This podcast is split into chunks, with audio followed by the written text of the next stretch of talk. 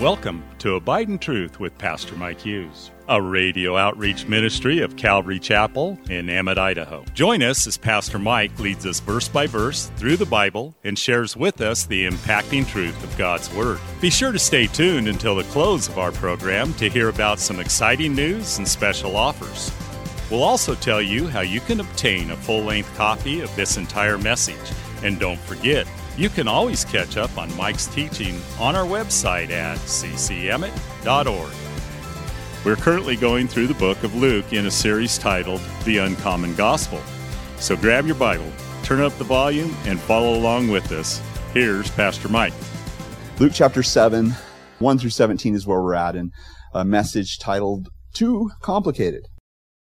It says, verse 6 Then when Jesus went with them, and when he was already not far from the house, Centurion sent friends to him, saying to him, Lord, do not trouble yourself, for I am not worthy that you should enter under my roof. Notice the humility. The Jews said he is worthy. He was worthy because he's a good man. He does all this good stuff. What did the centurion know about himself? I'm not worthy. You know, and it's just a biblical principle. God gives grace to the humble, but he resists the proud. Gives grace to the humble, res- resists the proud. Here's a man who is, he's in humility. He's like, I'm not worthy. You know, one of the biggest barriers to people coming to know the Lord is they think that they're okay, or they think that they're a good person, or they think that they're, in our society, telling everybody, oh, you're a good person. Doesn't matter what you do. You got a participation award. Look how good you did. You know? And there's, there's, there's just this idea within our culture that everybody's a good person. But if I were to ask you a simple question, hey, if, if we, we have this new technology, all you have to do is put a little cap on you and it, it reads your brain. Elon Musk came up with it and, and it pulls it into the computer. And then next Sunday, we will just project for everybody all the wonderful things and edifying things you thought during the week. Would you show up to church? None of us would. We'd be like, no way, I'm not coming. I don't want anybody. You never, you, you would never show your face in town again, right? Just from one week of thoughts. And yet that's where we have to realize is who we are deep inside. Let us not think of ourselves more highly than we ought to think, but soberly, right? That we should not exalt ourselves, that we should think of ourselves in humble terms. And, and certainly this centurion did.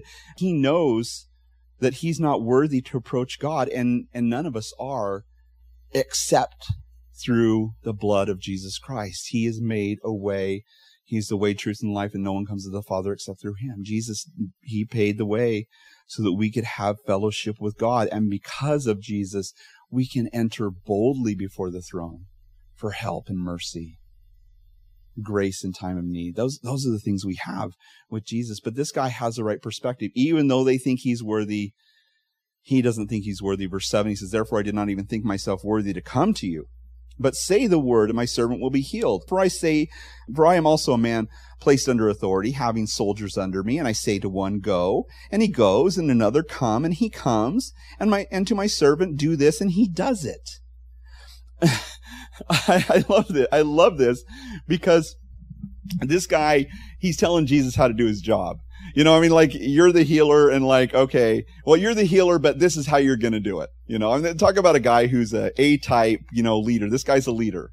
He's like, this is how it's going to go down. Okay. You're just going to say the word and it's going to happen because you don't have to come here. You know, it's not even something you're going to have to. How did he know that? How did he know that? How did he know that Jesus didn't need to come and do some sort of ritual and burn something or, or wave some feathers around or something or, you know, do something silly? And he just say, say the word. I see there's great authority in you. But in a way, this kind of puts us to shame, doesn't it? You know, I, I, think about even the unusual miracles that happened in the book of Acts, where they took sweat rags from Paul and, and they laid them on people and people were healed. Those people needed a point of contact. They needed something to touch them in order to, to believe that they were going to be healed. And yet, this guy's saying, you don't need any of that. It's God, right? I mean, you're you're from God and you have the authority to heal, and you don't have to come to my house and look at me in the eye. You you can just say the word. That's crazy.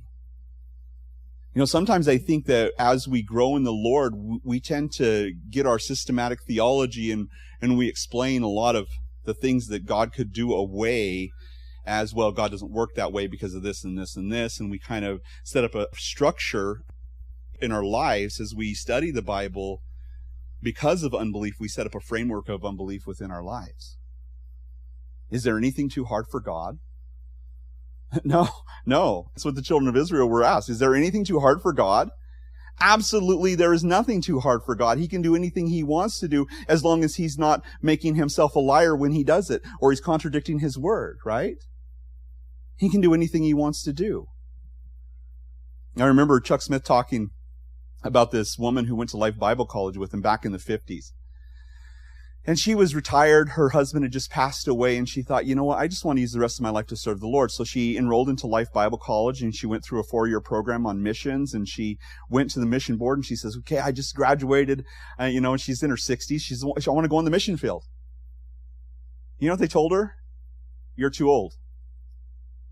And she was like, well, God's called me to go to Chile. I know he's called me, telling me to go to Chile. And well, you can work in the office here and you can work with people that go to Chile. And she was like, okay, never mind. She went home, sold her house. She moved to Chile, bought a house there, and she started going out on the street and passing out tracts, talking to people about Jesus. And one day, she got a knock at the door. And it was actually a man who was in tribal dress. And he said, We heard you in the street talking about a man who could heal people and raise them from the dead. And she's like, yeah, that's Jesus. And he says, and you believe this is true? And she said, yes. And he says, come with me. We need you to heal our chief. We need you to raise our chief from the dead. so she was like, oh no. So she wanders out into the bush and she's this whole time she's like freaking out, praying, oh no, what am I going to do? And, and, and as she gets there, she, she says, okay, Lord, you're going to have to come through for me because I don't know if these people will kill me or what. And she lays her hands on this guy, this chief who's laying on this board just dead. And she prays for him and he sits up and he says, this woman's from God. Do everything she says. And so she ended up leading the entire tribe to Jesus. We just never know how God's going to use us or when we have great faith and believe in God and are willing to do what we're, what people don't even think we should be doing sometimes in terms of putting ourselves out there to serve Jesus, that God can use us for great things. I think of, of Kareem who went to the Druze people. I think it's in the book Through the Fire, in Tom Doyle's book Through the Fire. He talks about this guy, Kareem, who he was told, he had a vision of Jesus and he, Jesus told him, I want you to go to the Druze people. They're a people I love, a tender people. The Druze people, you know, they're not real kindly to, to those people, but the Lord would use him there and he would, he would pray for people and people would be healed. And, and God would heal every single person he, he talked to. And it's, it, it created a Christian community there amongst the Druze, unheard of. The Druze religion is not something you mess with, not something that you talk to, to them about Jesus is not, is not allowed. But God would use Kareem to do that. And, and God would use us to do greater things, I think, if we would just believe.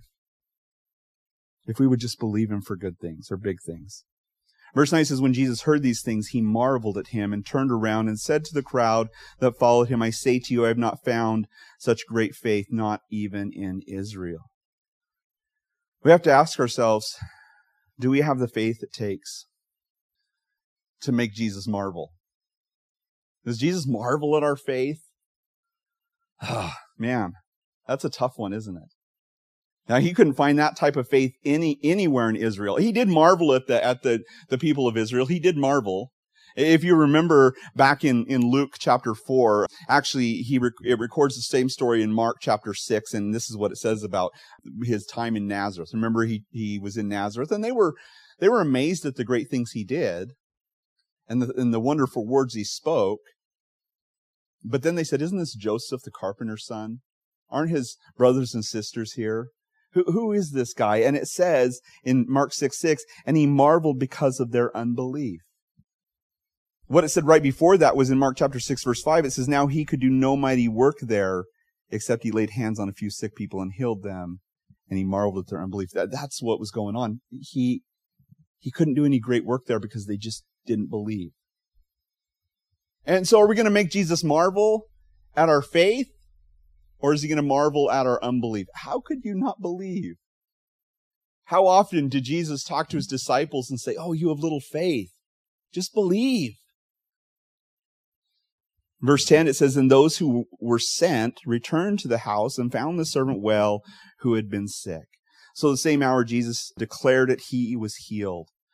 Now, it's a fascinating story. A Gentile's healed, and and in this this centurion who never even got to meet Jesus. But something that's fascinating about the book of Luke is Luke always does a, a kind of an interesting thing, and you, we saw it in, in chapter one and chapter two as Jesus laid side by side John the Baptist and Jesus, and you see these interesting parallels and contrasts between the two.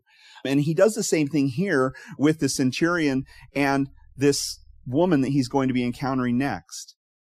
One, again, one was about a man. The other, the next story is about a woman. The first story is about a rich man who is influential. The second one is about a poor woman who is in trouble. First one was a Gentile, second one was a Jew. The man had great faith and sent for Jesus. The woman didn't send for Jesus, but was in agony as she watched her, her son die. Thanks again for listening to Abide in Truth with Pastor Mike Hughes. If you would like a copy of today's sermon in its entirety, call us at 208 365 0991 or send us a text at 208 991 2756. Be sure to mention today's date. You can also listen to Pastor Mike's latest message on our website at ccemmett.org. And don't forget to search for Calvary Chapel Emmett on iTunes and YouTube. Remember to hit subscribe when you're there. Thanks again for listening, and remember, always abide in truth. Until next time, God bless. Abide in Truth is a radio outreach ministry of Calvary Chapel in Emmett, Idaho.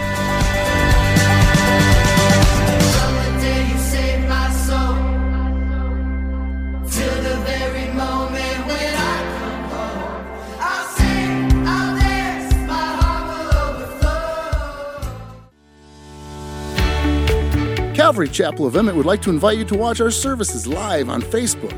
You can watch us every Sunday morning at 8:30 or 10:30. Just go to our page, Calvary Chapel of Emmett, and scroll down for the live service. It is an interactive experience. While on our page, feel free to watch previous Sundays as well. So join Calvary Chapel Emmett Sunday morning at 8:30 or 10:30 on Facebook. We look forward to seeing you.